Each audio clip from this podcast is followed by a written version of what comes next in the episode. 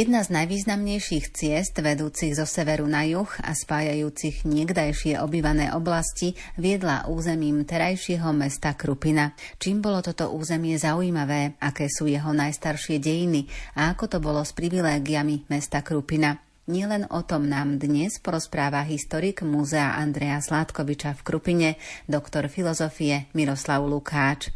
Príjemné počúvanie vám želajú Diana Rauchová, Pavol Horňák a Andrea Čelková.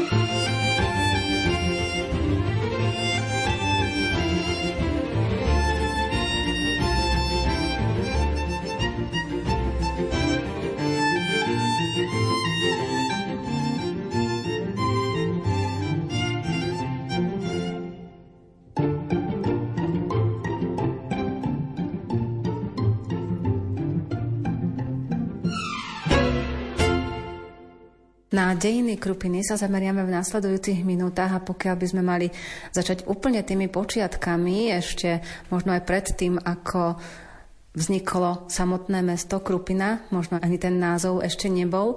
Ako to bolo s osídlením tohto územia? Ten názov je dosť starobilý, o tom vlastne svedčí aj nosovka. Krupina vlastne je z tých historických prameňov aj to jazykoveci takto pekne vysvetľujú. Pravdepodobne sa nazývala kromp, nejaká krompona, možno, že takýmto nejakým spôsobom. A naši tí zapisovatelia, či už Maďari, tak potrebovali medzi dve spoluhlásky samohlásku vložiť, tak preto sa to začalo nazývať buď karp alebo korp Pona. Tam krásne sa ako keby ukazuje, že tie nosovky tam kedysi ešte existovali podobne ako korompa na západnom Slovensku. To znamená, že to osídlenie slovansko-slovenské tu muselo byť najneskôr 9.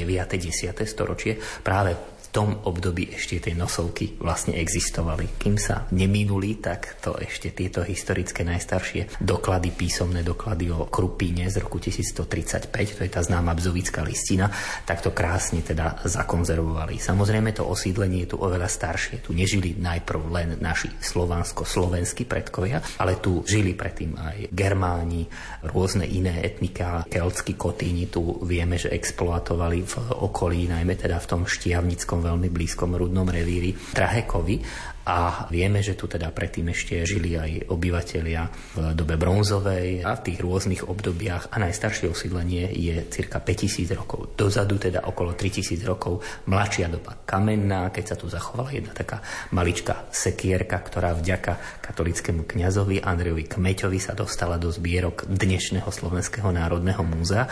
Ešte, že taký človek bol, ktorý takéto veci vedel zachraňovať. Tu naďaleko v Senohrade pôsobila potom v Krnišove a napokon v Prenčove.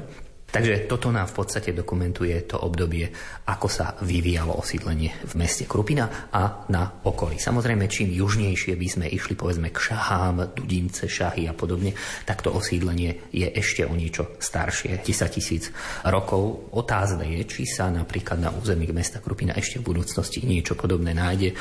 Nič nemožno vylúčiť. Zatiaľ pozitívne archeológmi nájdené pramene hovoria o tom najstaršom osídlení v mladšej dobe kamenej, keď v podstate ľudia už poznali aj polnohospodárstvo. Už to nebolo len lov a zberačstvo, ale to bolo aj veľmi, no veľmi primerane intenzívne polnohospodárstvo. Tak to bolo dosť náročné v tom čase.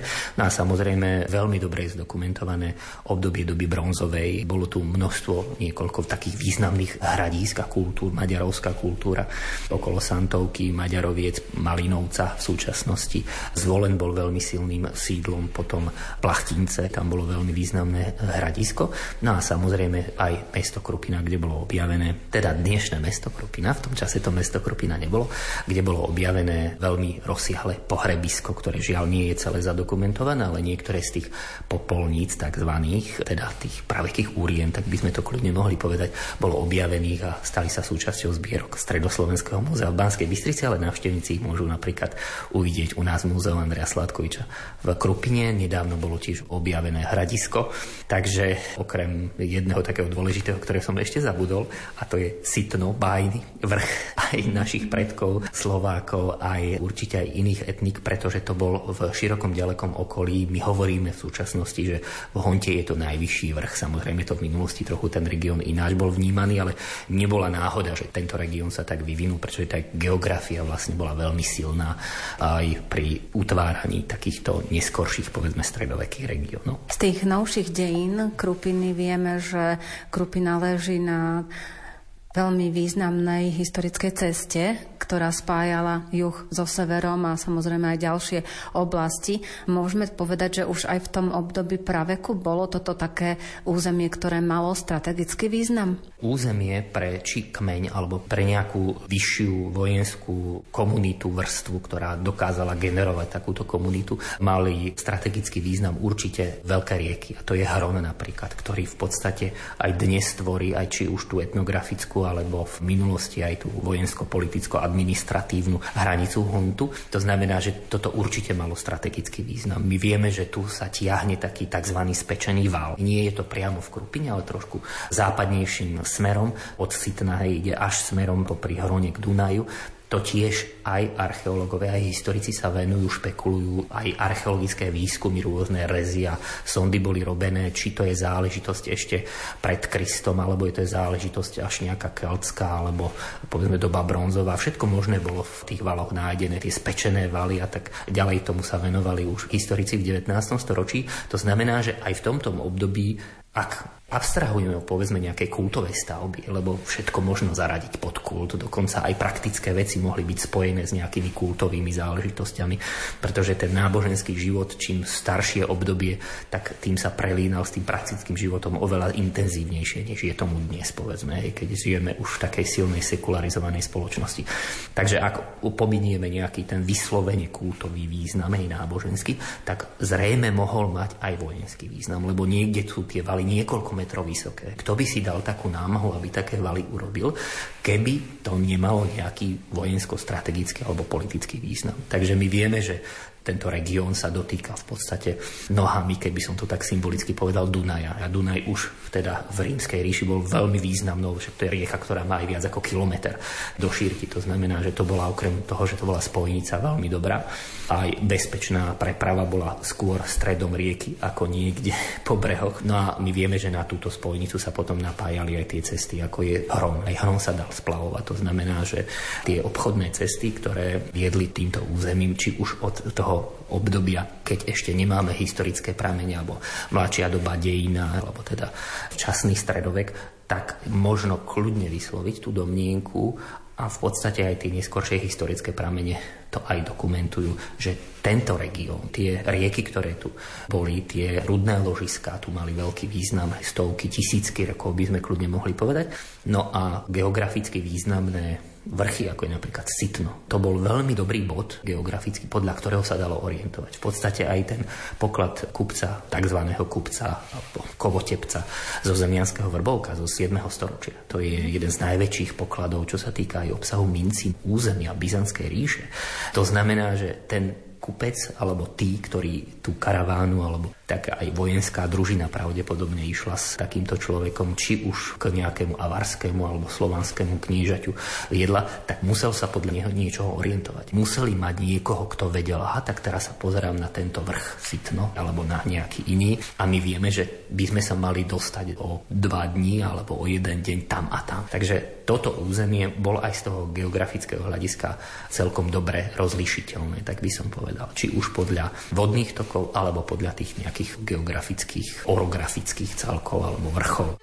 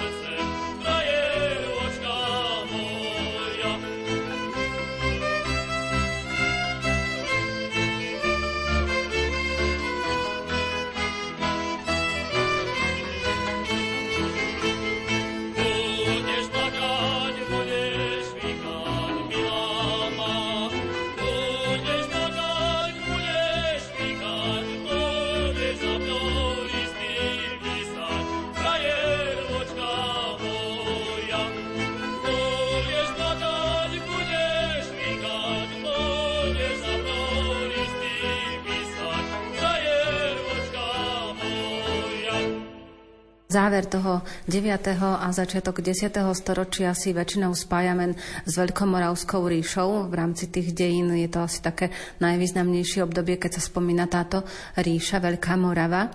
A keďže sme aj spomínali tie hradiska a valy, tak tieto miesta si naši predkovia budovali nie len v rámci Veľkej Moravy, ale na celom tom našom území terajšom, území Slovenska, ak to budeme vnímať z toho nášho pohľadu. Aké postavenie mala v tom období Krupina? Lebo keď si predstavíme rozloženie Veľkej Moravy, tak ona ako keby bola tak na okraji. Prelom toho 9. 10. storočia, teda okolo roku 900. To už je obdobie, ktoré je, my to vieme teda z mladších práv, to je záverečná fáza existencie, pravdepodobne teda záverečná fáza existencie Veľkej Moravy alebo Moravy, lebo takto je v historických prameňoch najmä nazývaná buď Moravské knížatstvo alebo kráľovstvo, rôzne sú tie názvy a v podstate tí dedičia kráľa Svetopluka, tí ako keby nevedeli, nedokázali tá legenda o tých troch prútoch však hovorí a aj to ako keby odrážalo tú realitu. Boli či už nejednotní vnútorne a najmä, a to treba povedať, tu boli veľmi silné externé vplyvy vonkajšie. Tu už začias kráľa Svetopluka, on si už pozýval do pohraničných svojich tých jednotlivých regiónov a možno, že aj na pomoc v boji proti Frankom práve tie ugrofínske alebo staromaďarské, tak sa to dnes tiež nazýva kmene. No a spolu s nimi bojoval, ale akurát tento taký že vonkajší nepriateľ, ktorý sa mal premeniť na nepriateľa proti tým, ktorým my bojujeme, tak sa premenil na nepriateľa vnútorného. V podstate v krajine bol cudzí prvok, ktorý bol veľmi silný, aj tá vojenská zložka tam bola veľmi silná, no a tí domáci v podstate nedokázali odolať, tak by som povedal, týmto nájazdníkom a boli veľmi schopní bojovníci, jeli na koňov s lukmi reflexnými bojovať a tak ďalej, veľmi dobre poznali taktiku, no a ovládli potom postupne neskoršie teda to centrálne Uhorsko, ale v tom čase ešte nie Panóniu by sme mohli povedať. No a mesto Krupina, alebo územie neskôršieho mesta Krupina, ako malo vtedy úlohu, o tom nám žiaľ archeologické pramene veľa nehovoria. My tu máme iba nejaké minimálne stopy archeologických nejakých nálezov, keramika a tak ďalej. A to je skôr také to nejaké 10. storočie, ktoré veľmi ťažko by sme mohli identifikovať, sa tu nezachovalo nejaké významné, povedzme, šperky alebo nejaká sakrálna architektúra.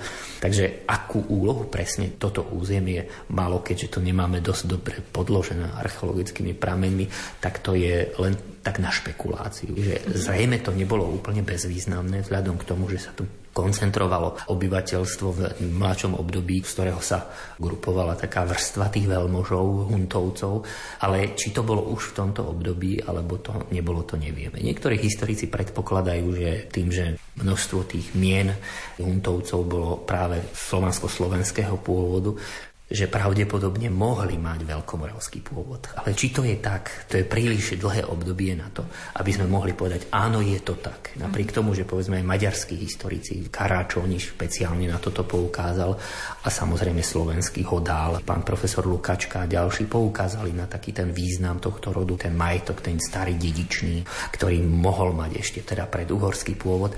Na to skutočne len máme domnieky, tak by som povedala, že akú úlohu to hrala Krupina, neviem vieme, keďže aj tá sakrálna architektúra je až z oveľa, oveľa mladšieho obdobia. Ale relatívne starého na tie ostatné sakrálne stavby. A potom po zániku Veľkomoravskej ríše, ako to už bolo s týmto územím a so samotnou Krupinou? Samozrejme, Krupina ak by som sa mohol vrátiť, tak je pravdepodobné, že bola kedysi súčasťou toto územie, aj obyvateľia, ktoré tu byla, boli kedysi súčasťou Veľkej Moravy. To je, myslím si, že nepochybné. Je možné, že práve aj nitrianského biskupstva, ktoré tu bolo založené v roku 880, lebo to nie je až tak ďaleko.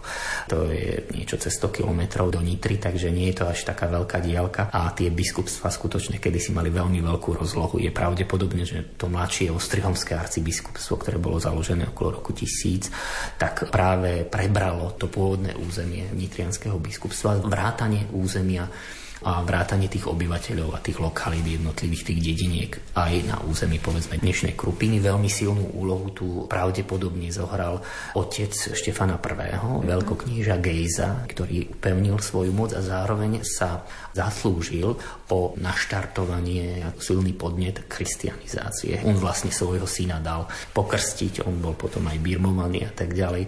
Údajne teda to súvisí s svetým Vojtechom, ktorý teda mal tento akt aj politický, aj kresťanský, aj cirkevnoprávny, tak by som povedal veľmi silný, to malo takú váhu uskutočniť. No a keďže Arpádovci ovládli aj Nitriansko, neskôr keď veľkokníža Gejza zomrel, o ktorom sa tiež ale hovorí, že je jeho meno spojené tým, že v historických prameňoch sa nazýva Deuche a tu máme dedinu pod Krupinou, ktorá sa nazýva Deuche v historických prameňoch, to je to známe devičie, ale žiaľ môžeme skutočne len špekulovať, či tá etymológia, alebo ľahko sa etymologizuje, keď nemáte archeologické pramene. Takže to je skôr taká špekulácia, že áno, mohol to byť jeden z tých jeho nejakých nie letné sídlo, alebo ako by sme to mohli povedať, že nejakú pevnú ostku, tam niečo podobné, nejaký val tam mohol byť, ktorý slúžil povedzme jeho vojsku, alebo čo.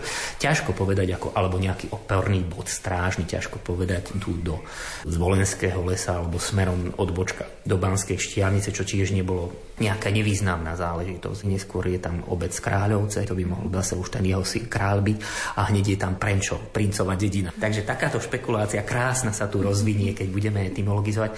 Pokiaľ nám ale archeológia, alebo archeológovia nepovedia, áno, tu sú takto pozitívne nájdené archeologické pramene, tu sme našli to a skutočne sa to vzťahuje na tie začiatky uhorského kráľovstva, alebo teda toho panovníckého rodu, alebo povedzme nejaká tá staromaďarská zložka, že by tam bola, tak môžeme skutočne len špekulovať, že či to bolo tak, alebo to bolo onak, je ešte táto lokalita je ešte v blízkosti starej lokality Bzovík, kde vznikol jeden z najstarších a najvýznamnejších kláštorov na strednom Slovensku, kde mala jedna z tých vetiev Untovcov sídlo. Takže tiež to nie je taká, by som povedal, na zahodenie úvaha uvažovať, akú silu vlastne mal tento región, ten trojuholník Devičie, Bzovík a Krupina, zvlášť keď v polovici 12. storočia až oveľa, oveľa neskôr sa píše, že pravdepodobne teda ten kostol postavil kláštor Bzovíku, alebo teda Bzovík. A to je jeden z tých počiatkov, ktorých v podstate, aj keď neexistujú písomné pramene priamo ku Krupine, okrem písomnej zmienky o rieke Krupina v tej bzovickej listine, tak môžeme skutočne len uvažovať, že aký význam Krupina mala, keď tu práve v tejto lokalite bol postavený kostol. My vieme, že práve Štefan potom, ako mu Hunt a Poznan pomohli poraziť kopáňa pri ohromnej pevnosti, to bolo pravdepodobne pri Bíni, tam má 100 hektárov, tá pevnosť je niečo neuveriteľné. Keď si to človek tak na mapu premietne, aká to bola obrovská záležitosť stavebno-technická, vojenská tiež tam bola, no a keď ho opásali potom pravdepodobne podľa slovanského vzoru rieke Hron, tak on pravdepodobne ale už toto územie nejakým spôsobom rezervované mal pre kráľa. Tá kráľovská moc ovládala Banskú štiavnicu, ovládala Krupinu a Devičie napríklad. A tu bolo viacero tých kráľovských lokalít, ktoré boli spravované prostredníctvom Hontianského hradu, pretože župani akékoľvek mali predtým postavenie, tak v časoch prvých uhorských kráľov boli zástupcovia panovníka. Mali nárok na nejakú časť tej dane a podobne, alebo na niečo, proste, čo odovzdávali ľudia kráľovskému hradu, alebo teda panovníkovi. A on v podstate pre kráľa toto územie spravoval. To znamená, že kráľ bol ako keby vlastníkom toho, by sme mohli povedať. On rozhodoval on mal tú právomoc dosadzovať tých županov. Tiež to nebolo celkom jednoduché, bolo dôležité, aký silný bol ten kráľ, aký silný bol ten župan, a ktorý sa proti komu niekedy teda spojil, ale to som odbehol. Je teda pravdepodobné, že aj táto lokalita patrila medzi tie, o ktorých predtým hovoria tie zákonníky svätého Štefana, že každý 10 dedín si má postaviť jeden kostol.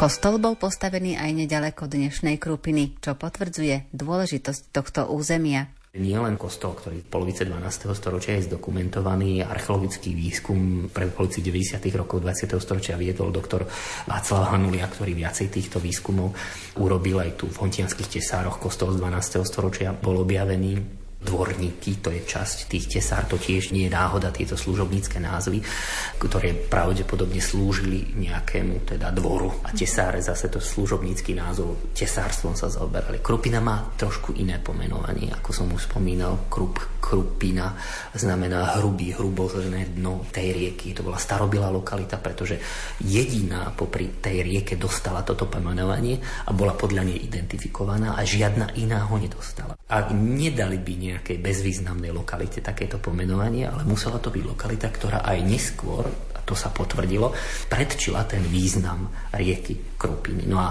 do toho prichádza teda postavený kostol a tým pádom táto lokalita ako keby úplne sa vyzdvihla od tých ostatných. Už nie len názov, už nie len nejaké dohadované centrum, ale už skutočne reálny, archeologicky doložený, teda románsky kostol svätého Petra navyše s takým dôležitým patrocínium. To je apoštolské, zakladateľské patrocínium. V kontexte vývoja patrocíny Európe práve svetopeterské patrocínium patrí medzi to najstaršie. Marianské, svetopeterské a potom ešte samozrejme Kristus Spasiteľ Salvator a potom ešte rôzne iné ďalšie, pravda treba povedať. Ale či je to České kráľovstvo, alebo sú to rakúske krajiny, alebo je to Polsko, alebo je to samozrejme Uhorsko, respektíve teda územie dnešného Slovenska vôbec teda kultúrna západná Európa, tak apoštol Peter, Peter, ty si skala, je na tejto skale postaví svoju církev a brány pekelné ju nepremôžu. Samozrejme v tom vnímaní tých ľudí to mohlo mať aj takúto konotáciu, zároveň ešte aj tu, pretože my vieme, že každý z tých svetcov mal aj istú symboliku, atribúty, ktorými bol charakteristický. Už či bol na oltári ten svätý Peter, alebo to bolo len v tých kázniach spomínané, alebo v nejakých predstavách ľudí. On držal kľúč od nebeského kráľovstva. A to je dobrý svetec, ktorému by sme mali každú nedelu niečo obetovať, aj prísť sa tam pomodliť a pripomenúť si to, že sme tu dočasne, že tá väčšnosť nás ešte čaká a pred tou väčšnosťou, pred tou bránou nás tiež bude čakať asi ten svätý Peter. Možno sa len domnievať a rekonštruovať tú mentalitu, ako uvažovali naši predkovia, aj svet predstav našich predkov, pretože len ten materiálny svet a z časti potom písmo svete dokladá, že o čom asi mohli uvažovať, alebo potom v mladšom období tie informácie, ktoré vie, že si dávali na omše, povedzme, obetovať za tých zosnulých a tak že ľudia skutočne verili, že keď sa dostanú na ten druhý svet, že je možné aj nejaká taká orodovná sila tých svetých aby sa vyzdvihli a aby neklesli, tak by som povedal, či už za života, alebo potom teda po tej smrti. Takže tiež to nebola náhoda, prečo práve toto svetopeterské zakladajúce patrocinium tu bolo pravdepodobne teda už keď bol postavený základný kameň, tak vtedy, keď bol posvetený, tak keď ho teda zakladali, tak vtedy sa pravdepodobne rozhodovalo. Tak či to boli teda fundátori alebo patróni toho bzovického kláštora, alebo nejaký bzovický prepošť, alebo nejaký kňaz arcidiakon možno, že tu bol Hontiansky, ktorý bol pri zakladaní toho kostola, alebo potom niekto z tej komunity, ktorý tu bol, z tých miestnych obyvateľov, tých hostí kráľa, ktorí my sme vlastne jemu slúžili a keď niečo bolo potrebné, tak okrem iného sme mali možnosť ho doviesť ešte aj do tohto kostola. Kedy si králi oveľa častejšie tí stredoveky chodili aj osobne na tie miesta, kde sa niečo dôležité dialo a pravda, tu bola veľká možnosť. Či keď sa prechádzalo smerom na ten zvolen. Tá bzovická listina presne hovorí, že ohraničuje majetky bzovického kláštora a ona hovorí o tom, že teda tá hranica vedie popri rieke Krupine popri Veľkej ceste, Via Magna, to je tá známa Via Magna spomínaná v roku 1135, až úzkve Adzólie, až do Zvolena. Či má na mysli hrad, alebo či má na mysli už osídlenie, ale predpoklad, že to osídlenie samozrejme tam bolo. Možno, že aj hrad, aj osídlenie a jedným slovom to bolo nazvané, alebo zvolenský les a tak ďalej, ale tiež by do pustatiny len nikto len tak nechodil. Vieme už už koncom 12. storočia, už aj ten zvolen sa konštituoval a tak ďalej. Takže aj ten hrad tiež už pravdepodobne tam stál. Takže archeologické pramene teda o tom veľmi pekne vypovedajú. A tá krupina zrejme z tohto hľadiska aj v kontexte toho, ako sa začali vytvárať už aj tá hustejšia sieť sakrálnych objektov tvorila nejaké také cirkevné centrum, by sme mohli povedať, kde aj obyvatelia, ktorí nechodili povedzme do kláštora a nepatrili do majetkov tohto kláštora, lebo pravdepodobne tí obyvatelia kláštorých majetkov bzovických tak chodili do kostola na Bzovík, kým nemali vlastné kostoly postavené.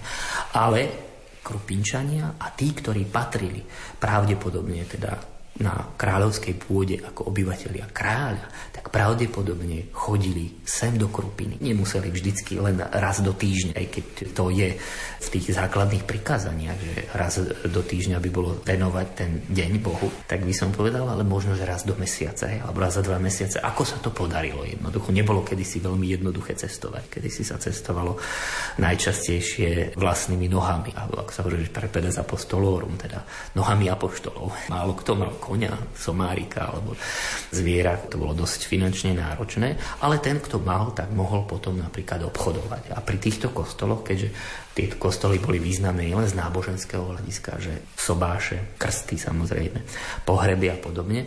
Kňaz o tieto duchovné záležitosti tam ľudí mal teda takú starosť, ale ku kostolom sa chodilo aj na trhy, aj neskôršom období aj jarmoky a tie trhy aj tak boli nazývané. Častokrát na Slovensku nájdeme dedinky, ktoré sú nazvané pondelok alebo streda alebo štvrtok alebo sobota napríklad Spišský štvrtok, Plavecký štvrtok, Rimavská sobota, Dunajská streda, Trnava napríklad je Sombat, Zumbotel, je nazvaná práve podľa toho, že v sobotu tam ľudia chodili. A to bolo výhodné z toho hľadiska, aj keď neskôr teda panovníci to zrušili, že nebude sa chodiť v nedeľu, ale v sobotu, v nedeľu to má byť deň pána. Takže ľudia to využili aj tak, že v sobotu, tie centrálne lokality, v sobotu tam sa išlo na trh, kúpilo sa, predalo, prespalo sa, v nedelu sa išlo do kostola a potom domov. Nechodilo sa hore dole, ako my dneska chodíme autom, autobusom, vlakom. Kedy si jednoducho ľudia šetrili všetko, aj seba, aj zvieratá, aj energiu, aj peniaze samozrejme, pretože mýta sa vyberali, to nebolo také jednoduché len tak hoci kde si ísť. Takže takéto centrum v podstate Krupiny sa vytváralo, no a tí obyvateľia, samozrejme kráľovskí obyvateľia, alebo teda obyvateľia na kráľovskej pôde, tak by sme to mohli povedať, mali isté také výhodnejšie postavenie. Tí, ktorí priamo pod kráľa podliehali, mali možno výhodnejšie postavenie ako tí, ktorí podliehali pod, pod svetských alebo cirkevných feudálov. No a zmena nastala až potom koncom 12. začiatkom 13. storočia. Ešte pokiaľ ide o ten kostol, ktorý ste spomínali s tým patrocíniom svätého Petra, keby sme ho chceli chceli nájsť na dnešnom území Krupiny, kde by stal? On bol od súčasného mesta Krupina okolo 3 km vzdušnou čiarou smerom na Krupinskú vodnú nádrž. Niektorí Krupinčania nazývajú Bebravská vodná nádrž. Žiaľ už neexistuje, ten zanikol v 16. 17.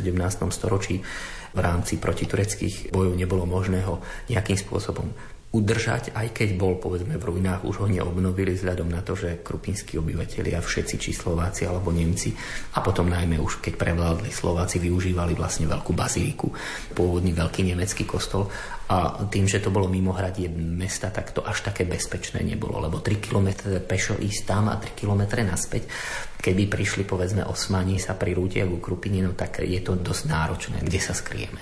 Kostol to je taký symbol, ktorý bol postavený, stredoveké kostoly málo kedy boli úplne, že v dolínke. Ak bola možnosť, tak boli na kopci postavené. Aj z toho hľadiska strategického, pretože kostoly, do nich sa ľudia častokrát aj skovali. To bola jediná kamenná stavba na stáročia v mnohých dedinkách a v niektorých aj mestách, takže bol na kopci, takže ho bolo vidieť zďaleka.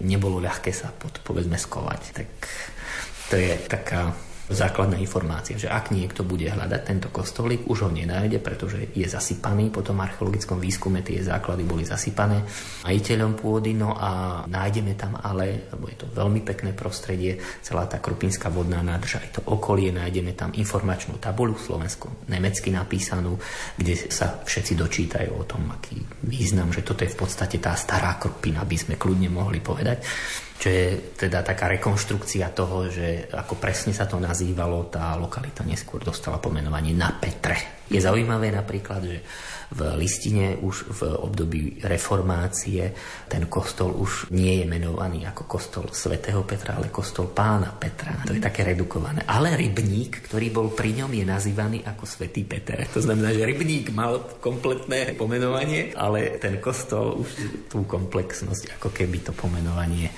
tam chýbala, tak to je taká zaujímavá kuriozitka.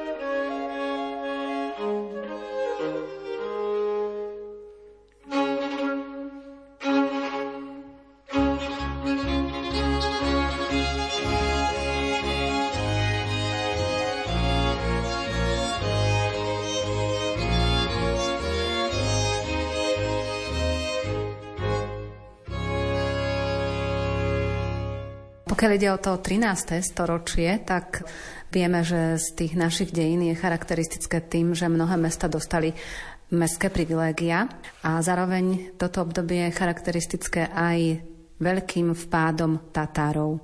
Keď si zoberieme do úvahy dejiny Krupiny, Môžeme tiež vnímať to, že mesto Krupina dostalo v tomto období privilégium a takisto, že tiež bolo toto územie poznačené tým vpádom Áno, aj Krupinčania sa mnohí tak hrdia, že Krupina je druhé najstaršie mesto na Slovensku. Samozrejme ide o to, že aké kritéria meskosti, či to budú tie privilégia, na ktoré sa my odvolávame, alebo Krupinčania sa odvolávajú, alebo niektorí sa odvolávajú, alebo to bude potom nejaké kritérium urbanistické, alebo to, že sa tam konajú nejaké trhy, alebo že si volia Richtara, že majú pečať, tak týmto spôsobom by nás ešte zo pár miest možno predbehlo, ale vzhľadom k tomu, že my sme Krupinčania, my sa trochu budeme chváliť tým, čo môžeme vyzdvihnúť sami. Bratislavčania seba chvália, svoje dejiny vyzdvihujú celkom prirodzene a my celkom prirodzene vyzdvihneme tiež svoje prednosti, tak musíme teda sa orientovať a chceme sa orientovať, alebo ak sa chceme orientovať na tie privilegia, treba povedať, že kto bol nositeľom tých privilegií. Je možné, že ak panovník mal záujem na pozdvihnutí tých vlastných svojich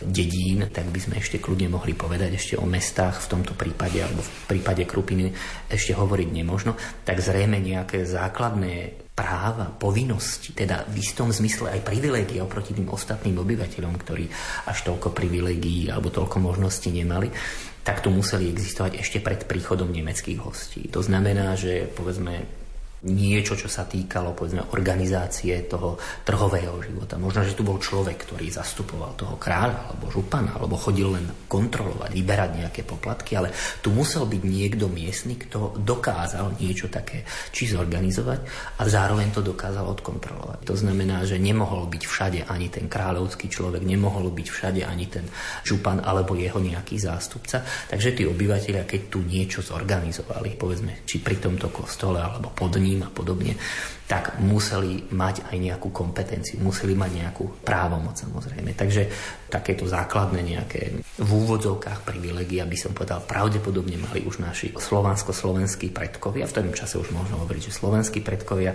Samozrejme na to nejaké veľké, vlastne žiadne písomné pramene nemáme. V podstate prvé písomné zmienky o Krupine to sa týka až roku 1238, to je ešte pred tatárským vpádom, keď krupinskí predstavitelia mali veľký spor s predstaviteľmi kláštora v Bzovíku o zemebriač, či mýto alebo za užívanie o tie poplatky.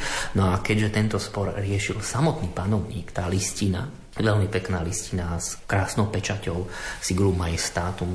Je tam teda panovník v celej svojej kráse, ako sedí na tróne na tej druhej strane je dvojitý kríž, to bolo symbol Uhorského kráľovstva, vtedy aj Belo IV. sa s ním zaštiťoval a pečatil svoje listiny, tak rieši samotný panovník. On poveril kniaza Jána, ktorý to mal na starosti, aj spečatili tú dohodu medzi Zovíkom a medzi Krupinou.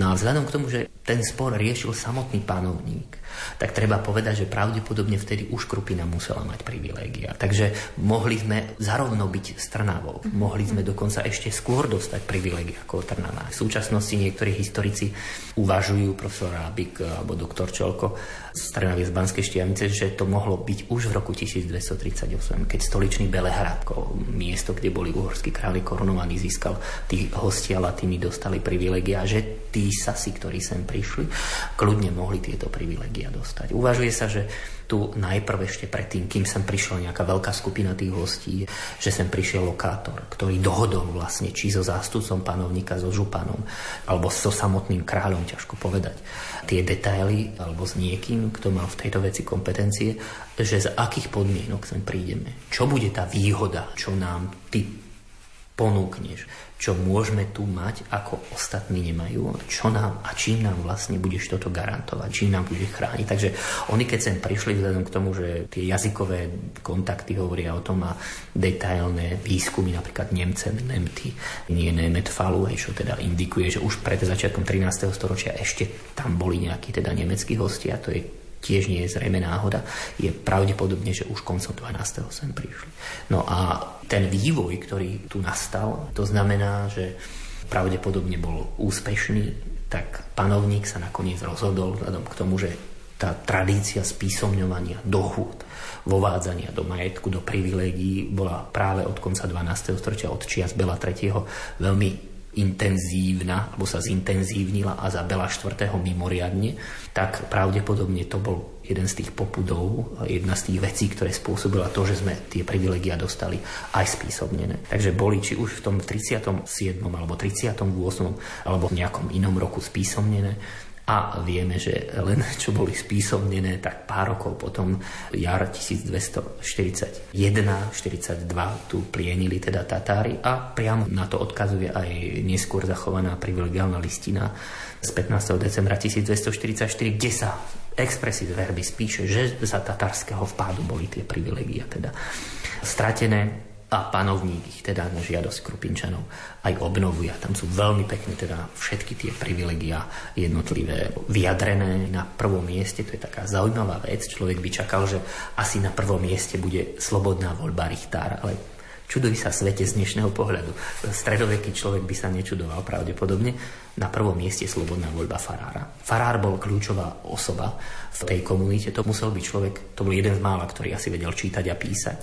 To bol človek, ktorý vedel, povedzme, nejakú dohodu, svedectvo. Silné bolo jeho svedectvo, keďže on bol v rámci toho duchovného stavu a bol aj vyňatý z toho súdnictva svetského. Potom bol dôležitá osoba, vedel napísať povedzme nejaký list, nejaké, ja neviem, dohodu, hej, kvitánciu a podobne.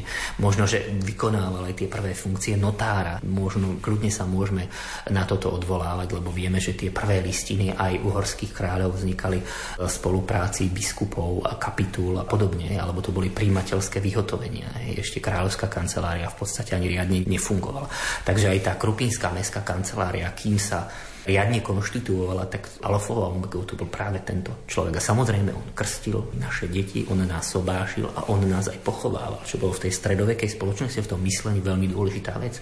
Kto nebol pokrstený, tak sa nestal platným členom tej spoločnosti. To bol vylúčený človek. To bol človek, ktorý bol na okraji spoločnosti. To ako keby ani neexistoval. To si tá komunita, tí ľudia nemohli dovoliť. Tá legitimita tiež bola dôležitá. Kto je syn, kto je môj dedič. To je ten, koho pokrstil tento kňaz. Samozrejme dôležité boli aj tie zväzky, že tie rodiny, ktoré vzájomne, či už to boli tí, ten lokátor, alebo to boli lokátori, alebo to boli teda tie najbohatšie rodiny, ktoré či už v meste Krupina alebo inde alebo sa priženili, alebo privítali jej do jednotlivých rodín, tak v podstate ten zväzok bol platný práve vtedy, keď ho spojil kňaz.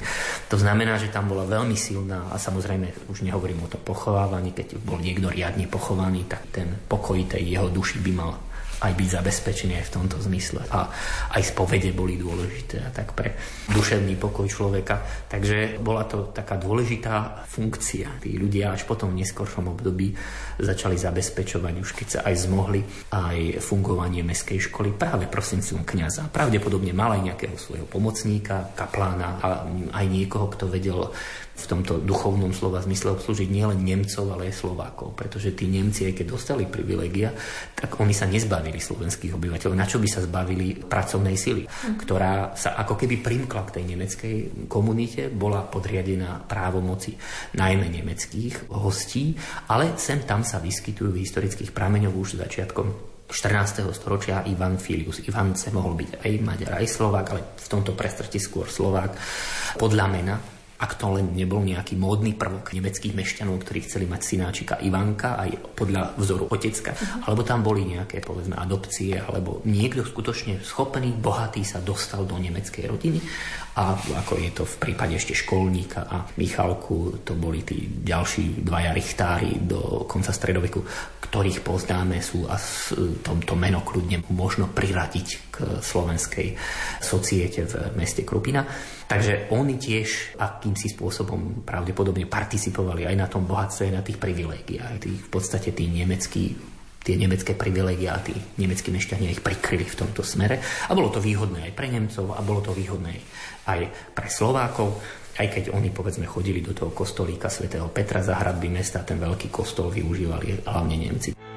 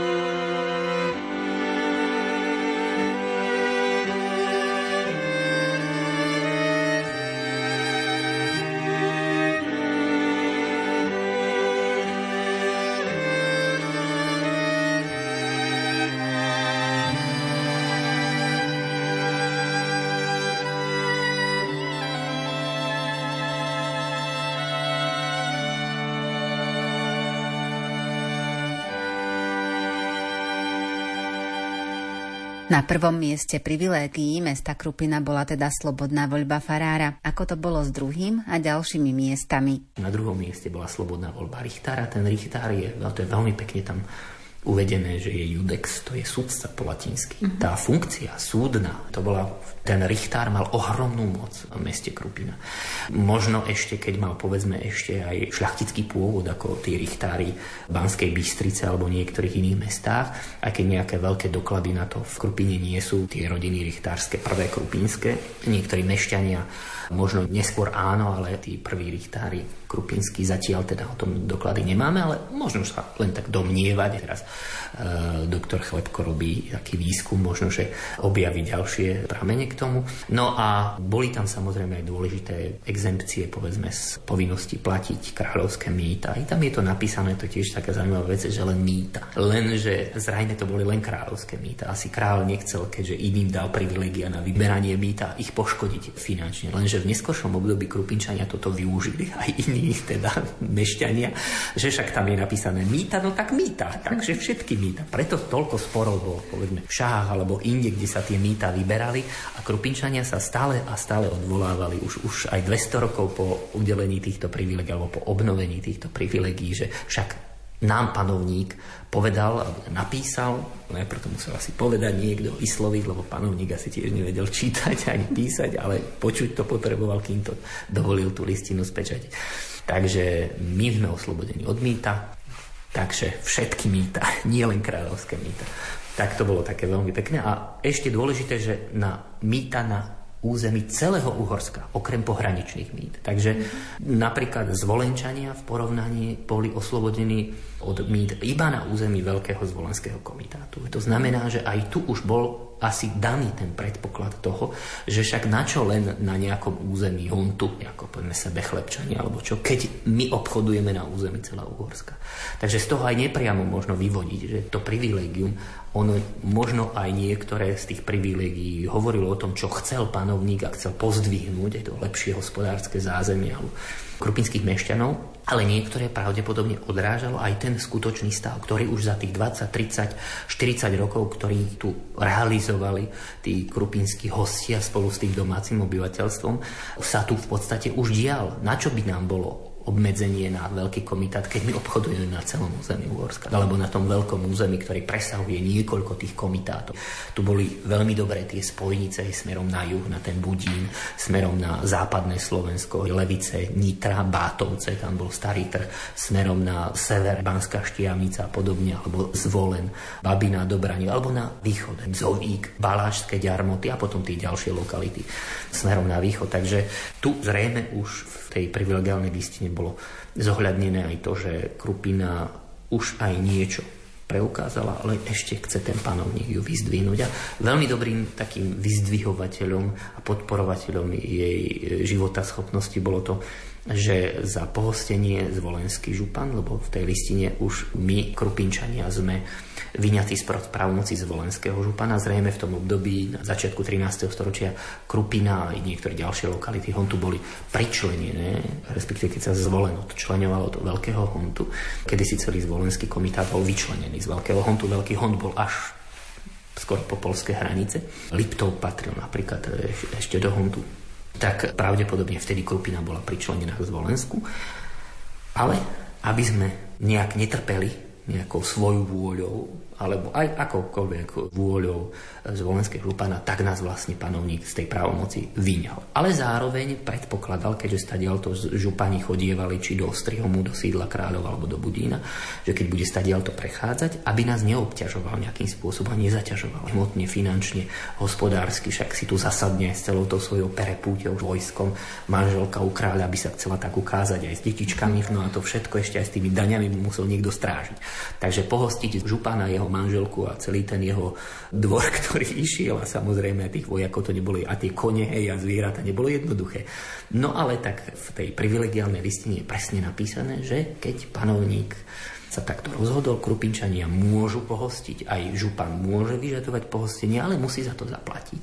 Teda to je protivyžieracia doložka, by sme mohli povedať. To sa vyskytuje vo viacerých lokalitách v rámci Uhorska, dokonca aj v takých, ktoré neboli úplne na kráľovskej pôde tam išlo v podstate veľmi silnú podporu komunít či hostí alebo domáceho obyvateľstva, ktoré tak týmto spôsobom mohlo trpieť. Lebo čo keby sa mi tu zapáčilo županovi a zasadne si tu na týždeň alebo na mesiac, tak nás je, hej, alebo ako sa pekne po slovensky hovorí, že vyžerie nás. Tak, aby nás nevyžral, tak toto bolo pekný bod tých privilegií. A samozrejme sú tam ešte dôležité ustanovenia o zločinoch, ktoré má súdiť Richtár, alebo teda aj členovia staršej teda komunity krupinských obyvateľov a rôzne ďalšie záležitosti. Potom sa týka aj to privilegium tej problematickej zemi Briač, s ktorom sme stále ako si sa nevedeli zmieriť, že musíme tým mníchom alebo prepoštovi v Zovíku stále platiť. No, Krupinčania stále ako keby žiarlili na svojho staršieho suseda, cirkevnú inštitúciu. Takže je tam viacero takýchto bodov, ktoré v podstate Krupinu veľmi vyzdvihli, krupinských hostí, komunitu hostí a veľmi jej dali dobrej taký základ na to, aby sa s ním vyvinulo riadne riadne, plnohodnotné stredoveké mesto, ktorého potom tie jednotlivé právne články alebo teda ustanovenia v istých takých upravených podobách preberali ďalšie a ďalšie desiatky lokalí, takmer 40 lokalí do konca stredoveku čo je teda jedno z najrozšírenejších práv na území Slovenska. Neboli to vždycky len mestá, boli to aj niektoré dediny alebo mestečka a dediny. Rádio Časť z pozoruhodných dejín územia Krupiny nám priblížil historik Múzea Andreja Sládkoviča v Krupine, doktor filozofie Miroslav Lukáč. Aj v ďalších dejinných obdobiach nájdeme množstvo zaujímavostí charakteristických pre Krupinu. Ešte sa k nim niekedy v našom vysielaní vrátime. Dnes vám za pozornosť ďakujú Diana Rauchová, Pavol Horňák a Andrea Čelková.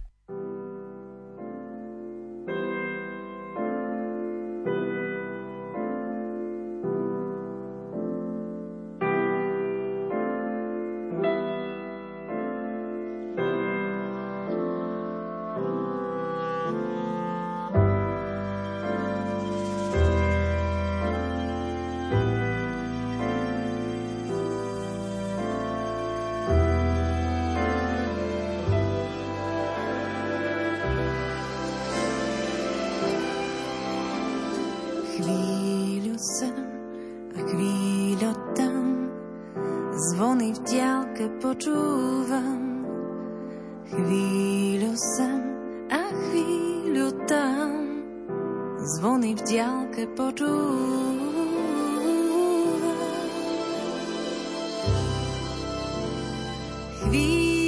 Sem a chvíľu tam, ako zvony v diálke sa ojde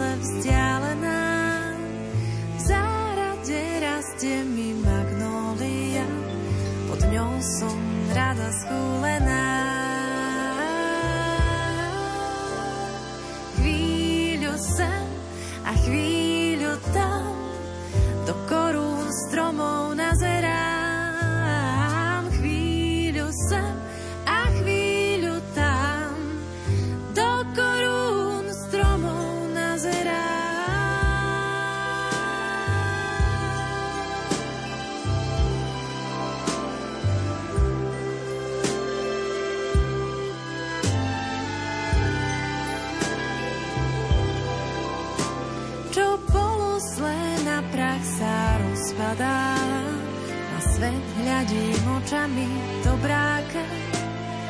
Krehká ako holub som bezbranná, no cítim byť vnútri tak milá.